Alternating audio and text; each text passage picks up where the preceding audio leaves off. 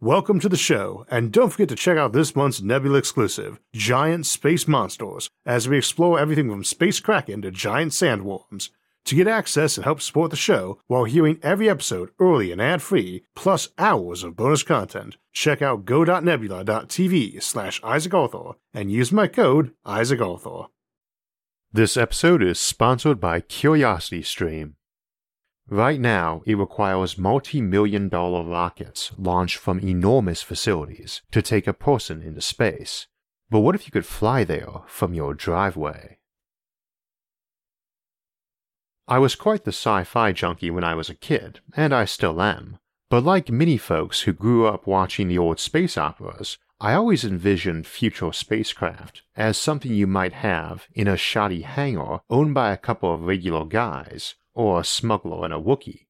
That wasn't much different than an enthusiast's boat or yacht. Growing up then, with the space shuttle launches and the SR 71 Blackbird in the skies, there was always regular discussion of a concept called a space plane, and I thought we'd take a look at that option today and if it could ever be a pathway for cheap and easy travel, not just from ground to space, but from your own garage right to another planet. Now, nothing like that is on the drawing board yet for actual deployment, and we'll discuss what's needed for such an option and what it might mean for our civilization if we had them. But we do have quite a few experimental spaceplane models that have been developed over the years, and they are quite viable. Some of the original designs actually work better now with new materials and more advanced engineering. While there's always more testing, prototyping, and improving to be done, we haven't used them mostly because we had options seen as equal, better, or simply cheaper that we'd already invested in. But let's start with the basics. As we've discussed before, rocket propellant is measured in specific impulse, basically how many seconds the engine could keep a craft hovering before it ran out of fuel. For that reason, they need to get themselves into space quicker than that since they have to generate far more thrust to achieve escape velocity than just hover in place. Your typical rocket propellants have mere minutes of specific impulse. 6 to 8 minutes worth is very good for a modern rocket, but jets do far better, and your typical turbofan might have multiple hours of specific impulse. The reason is simple enough. Rocket fuel is about burning a fuel with an oxidizer and firing a propellant out the back. The oxidizer, usually oxygen, is something you only have to carry with you once you get up into space, where there isn't any to pull out of the air. Folks would wonder why we don't just get the planes up to orbital speed, and maybe a bit higher, in the atmosphere, so they can just coast into orbit. There are some problems doing that, but at the very least, why don't we strap the rocket on the back of a very fast plane, then launch it once that plane has peaked out? We talked about that a little more last time in the series with sky platforms, but I mentioned there I'd explain how this whole air breathing jet thing worked and why it's a problem. A bit over a century ago, the Wright brothers got us our first aircraft, which at its most basic used an engine to turn a propeller. This made the plane go, but not really all that fast, and we introduced the jet engine about half a century later. A jet engine is actually a fairly simple concept, too. You use a fan up front to suck air. That's not too tricky in some respects, since once you're moving, a bunch of air is slamming into you anyway. Some of that is poured inside, while some goes around to help with cooling, and will rejoin the flow in the last step. The core of the engine consists of the compressor, combustor, and turbine assemblies. The turbine and compressor are joined by a shaft. The compressor draws air into the core, compressing it up to 50 fold. This air has a lot more potential energy as it enters the next stage, the combustor. The combustor is where fuel is injected. The heat generated by compressing heats the air to around 400 degrees Celsius, sufficient to ignite the fuel. This burning high energy air slams into a turbine and makes it spin, which powers the fan and compressor on turbofans, which are in most modern engines. It then exits through the nozzle, where it mixes in the last step with the cold air I spoke about earlier that went around the engine and blows out the back, producing thrust. This jet engine turbine concept is applied to the turbojet, the turbofan, and the turboprop. which are just a mix of the word turbine with jet, fan, or propeller. It's easy for folks to forget that the word turbo, used so often in modern English to mean something powerful and fast, originates from this object, the turbine jet or turbojet, though turbine itself comes from the Latin word turbo, which is a spinning top. Counterintuitively, though, the turbofan is common in modern planes not so much because it makes the planes faster, but because it makes them more efficient at lower speeds. This is why it tops out on lists of engines and rockets in terms of specific impulse. It's actually not that fast, but it's way more efficient at subsonic speeds, which is why it's the main type used these days. We also have the afterburner, very literally named, where you spray more fuel in to burn after the main phase through the turbine. This is very inefficient, but nice for a quick boost of speed and saves you the weight of another or larger engine. Notice I said that jet engines aren't all that fast. In fact, none of these are going to get you up to anything like orbital speeds, and even afterburners usually won't let you get much above Mach 3. That sounds fast, but we need about Mach 23 to get into orbit. Of course, part of the problem with getting faster is all that air slamming into you is also trying to slow you down. And as you get higher, where it's thinner, it's hard to get enough air for that turbine. So we get the ramjet, also known as the flying stovepipe, and these start working well once you get to about Mach 3. They don't work at low speeds at all because we need air traveling at about 400 miles an hour ramming into the intake for it to work. Anything with a ramjet will always have normal jets to get up to speed first. Moving parts in a jet at that speed are a problem, and not necessary, so ramjets have no moving parts. There's no propeller, turbine, or fan in there. They rely on the sheer force of air ramming into a static cone while we burn fuel inside, superheating it, and expanding burning air pushes itself out the back even more forcefully than the air coming into the ramjet from the front. This works very well as a second engine for higher speeds. The hotter the burning gases, the more push they have and the faster you can go. The downside, though, is that these hot burning gases tend to melt things, like your ramjet, so ramjets can boost our spaceplanes to hypersonic speed, up to Mach 6. That's fast, enough to circle the Earth in around 5 or 6 hours, assuming you didn't run out of fuel first, which you would. But we are still well short of that very fast Mach 23 orbital speed. We next get to the scramjet. While the ramjet sucks in supersonic air and decelerates it to subsonic speeds to compress it, the scramjet, or supersonic compression ramjet, works at even higher speeds, and while it slows the air on entry to compress it, it never slows it below the speed of sound. The speed of sound changes as we change altitude, and it isn't linear either. At ground level, it's 343 meters per second when dry and at a normal temperature. It drops as you go up, down to around 300 meters per second between 10 and 30 kilometers of altitude. Then it reverses again, sharply rising as you approach the stratopause 50 kilometers up, where it's almost as fast as on the ground, then dropping again as you approach the mesopause at about 85 and 100 kilometers up. Then it rises again as you basically leave the atmosphere, shooting up to hundreds of kilometers per second, though sound starts being a fairly meaningless concept as you approach vacuum. That constant change in air pressure, temperature, speed of sound, and so on is a big issue with aerospace vehicles in general, and one of the reasons we use multiple stages with different engine types so much. One of the ways around that is what's called an aerospike, where the exhaust forms a narrow spike instead of the classic big bell shaped rocket nozzle. Ideally, you want your thrust coming out with every particle moving exactly backwards, and the bell shape basically sprays them out on mini trajectories, losing a lot of thrust. The aerospike focuses them in as straight a line as possible. It's the core concept behind the X-33 design and its big brother, Venturestar. Aerospikes are more fuel efficient, but do come at a cost. They need more cooling and are quite heavy, which is never a good thing for objects trying to fly or get into orbit. Variations on them include the linear aerospike, which looks more like a big wedge, and a toroidal shape, and it's hoped that improved metallurgy or cooling technology might help with the weight and heat issues, bumping the fuel efficiency up. Anyway, getting back to our scramjet, it's very like the ramjet. The difference is mostly about the geometry of that intake. We've actually got some designs for dual mode that would convert the ramjet into a scramjet as it speeds up, and they're good for speeds beyond Mach 6.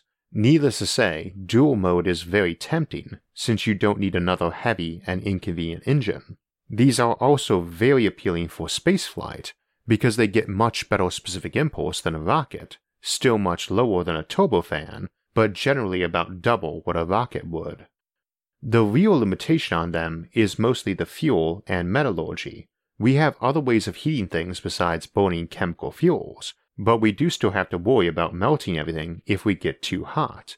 And we sometimes contemplate doing all this inside a magnetic field with stuff heated to plasma temperatures that avoided actually touching the housing and melting it. We'll come back to that though. Of course, all this makes one wonder why we don't do this, then launch the rocket from the scramjet. And you can do that, but keep in mind the scramjet's specific impulse isn't all that much higher than a rocket's, and that's a lot of extra mass and a lot of air resistance issues to deal with. It would also defeat the notion of a spaceplane, something that took off from the ground, went to space, came down, refueled, and was ready to do it again, without discarding any major bits or breaking into separate chunks like a multi stage rocket does, even the reusable kind. With this approach, you already still have to deal with three, arguably five chunks, your regular turbofan, the turbofan and afterburner, the ramjet, the scramjet, then the rocket. Needless to say, it would be awesome if our material science and metallurgy allowed us to have a turbofan that could fold itself up to be a ramjet, convert into a scramjet, then switch into a pure rocket, possibly with an aerospike, similar in concept to aircraft wings that alter shape to adjust for speed, but much more complex. I should note that such speeds and vehicles might be good enough all by themselves, since they might be able to hook up to a skyhook or rotovator at those speeds and just be lifted to dock at a space station. Moreover, the basic concept might work just fine if we are using alternative fuels like metallic hydrogen, or an atomic source, or even beaming energy in. More on that later, but if you got planes that can go hypersonic on their own, that makes for very fast travel around the planet, and something that could be linked up to a skyhook, or even coast up to an orbital ring or stratostation. We've had a number of spaceplane designs down the years, and not just on the drawing board, five have successfully flown to date, the first being the X 15, and one of those is the Space Shuttle, and these are all considered a type of rocket glider same as the X1, first used to break the sound barrier, and the X15 still holds the speed record of Mach 6.7 for a manned, powered aircraft set 52 years ago. As for the fastest unmanned, air breathing aircraft, the X 43 has flown up to Mach 9.6 using a scramjet after being delivered to test altitude by a conventional aircraft and rocket, None of them have flown all the way up to space on their own. Designs have improved, of course, and this is where we get to the Sabre and Skylon. Sabre, or Synergetic Air Breathing Rocket Engine, is a hybrid air breather and rocket engine currently under development. The approach here is to suck air in as your oxidizer at lower speeds, an air breather, and switch over to a stored oxidizer at about Mach 5 to become a normal rocket. We will bypass the concept of pre-cooling for today, which allows turbojets to function better at higher speeds instead of using a ramjet. Skylon is the proposed spaceship for this engine, and it runs on hydrogen and oxygen, sourcing some of that oxygen from the air, then, as we mentioned, switching to onboard stores at Mach 5. Folks always wonder why we can't keep sucking oxygen in, at least until we're up in space, and of course you can, but that causes serious problems as you speed up, and is exactly why you need to switch to a scramjet with supersonic compression when the ramjet can no longer hack it. Skylon estimates they'd sell each spaceplane for about a billion dollars, and they get payloads up to orbit for a little under 2,000 bucks a kilogram, with each vehicle able to take off, land, and be turned around in a day or so to complete a couple hundred flights a year. This would have been awesome a decade back, and the remaining technical challenges all pretty manageable. But unfortunately for it, though not for space travel in general, SpaceX has so lowered launch costs that this isn't super attractive at the moment, especially with wrinkles still remaining, let alone a prototype. The Sabre still hasn't been built, which probably can be mostly laid at the feet of funding delays, rather than technical limitations. One other downside for development, though, while this series is about getting off Earth and what we can do in orbit, Earth's atmosphere is a fairly specific thing, and rockets work fine on Mars or the Moon, but obviously air breathing jets aren't really ideal for an airless planet, moon, asteroid, or the vacuum of space. This is what makes a big, mutating hybrid rather appealing. It would be pretty awesome to have a spacecraft with engines optimized to whatever environment it was in, but which didn't have to carry around tons of different engines and exterior shapes, as they just quickly reassemble to the right kind as needed. That seems pretty sci fi, but it's not something I casually rule out either, especially as we've already got example designs of ramjets converting to scramjets. The other approach is just sheer brute force, if you've got a better fuel source. We'll skip the option of beaming energy to our spacecraft, as we'll be discussing that next time in the series, and that leaves us only one current option nuclear fission, which we looked at in the nuclear option episode. Though we may also have metallic hydrogen, which we also looked at earlier in the series, if your fuel just offers way more specific impulse, as metallic hydrogen is suspected to do, then it solves a lot of the problems, and suddenly spaceplanes become easy, and actually rather cheap if you've got an abundant energy source for drawing hydrogen out of water and compressing it to its metallic state. Atomic power is obviously far more energy dense than even metallic hydrogen, but a problem with atomics is that whole melting issue, Fundamentally, it's the speed or temperature of the propellant flying out the back that controls specific impulse, and regardless of your energy supply, you can't spit those propellant particles out at super high speed without them being super hot and melting your engine.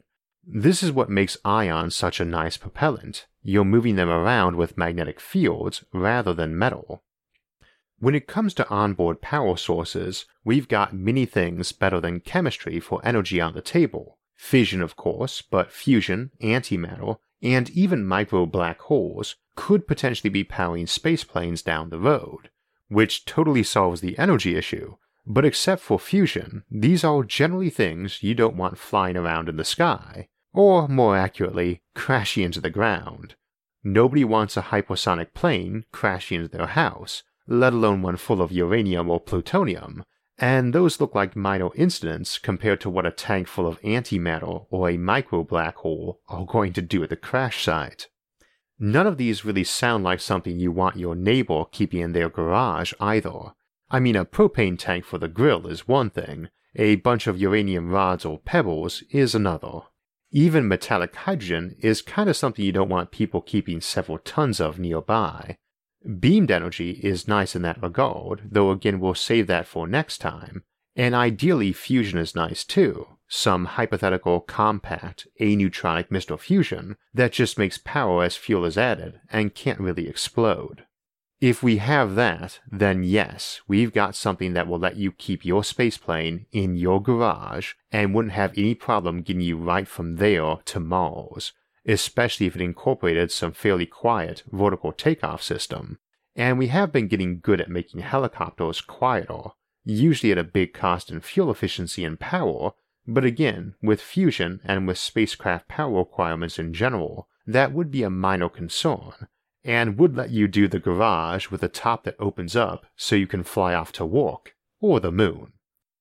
Obviously, while spaceplanes might be in our future, I wouldn't be expecting to see spaceplane dealerships opening up in every town anytime soon. I'd say in our lifetimes, but I'd rather expect we'd have life extension technology before that, which always makes that expression a bit dubious for discussing the far future. So maybe one day we will get to have our own private spaceplane in the garage we can just take out for a quick Sunday drive to space and back. As we talked about the future of spaceplanes today, we talked a lot about the history of aviation along the way, and it's an amazing topic both from the science and engineering angle and from the human one. That pioneering perspective of flight, from early propeller planes to rocketry, is truly inspiring. If you'd like to find out more about that, try out the documentary Pioneers in Aviation on CuriosityStream, one of many great documentaries they have available for viewing on that topic and others. Founded by John Hendricks, the founder of the Discovery Channel, CuriosityStream is the world's first streaming service addressing our lifelong quest to learn, explore, and understand. CuriosityStream is a subscription streaming service that offers over 2,000 documentaries and nonfiction titles from some of the world's best filmmakers, including exclusive originals. You can get unlimited access starting at just $2.99 a month, and for our audience, the first 30 days are completely free if you sign up at curiositystream.com slash Isaac Arthur during the sign-up process. So we were looking at ways to get off Earth today and out into the solar system. And next week, we'll be going to the edge of the solar system to look at colonizing Pluto. And we'll contemplate some colonization methods for other large icy bodies in the Kuiper Belt, along with effective double planets, like Pluto essentially is with its largest moon. The week after that, we'll continue our recent look at black hole technologies and the civilizations around them by looking at how they might defend themselves with black holes in weaponizing black holes. For alerts when those and other episodes come out, make sure to subscribe to the channel. And if you'd like to support the channel, visit our website to donate or look at some of the SFIA merchandise you can get. Until next time, thanks for watching and have a great week.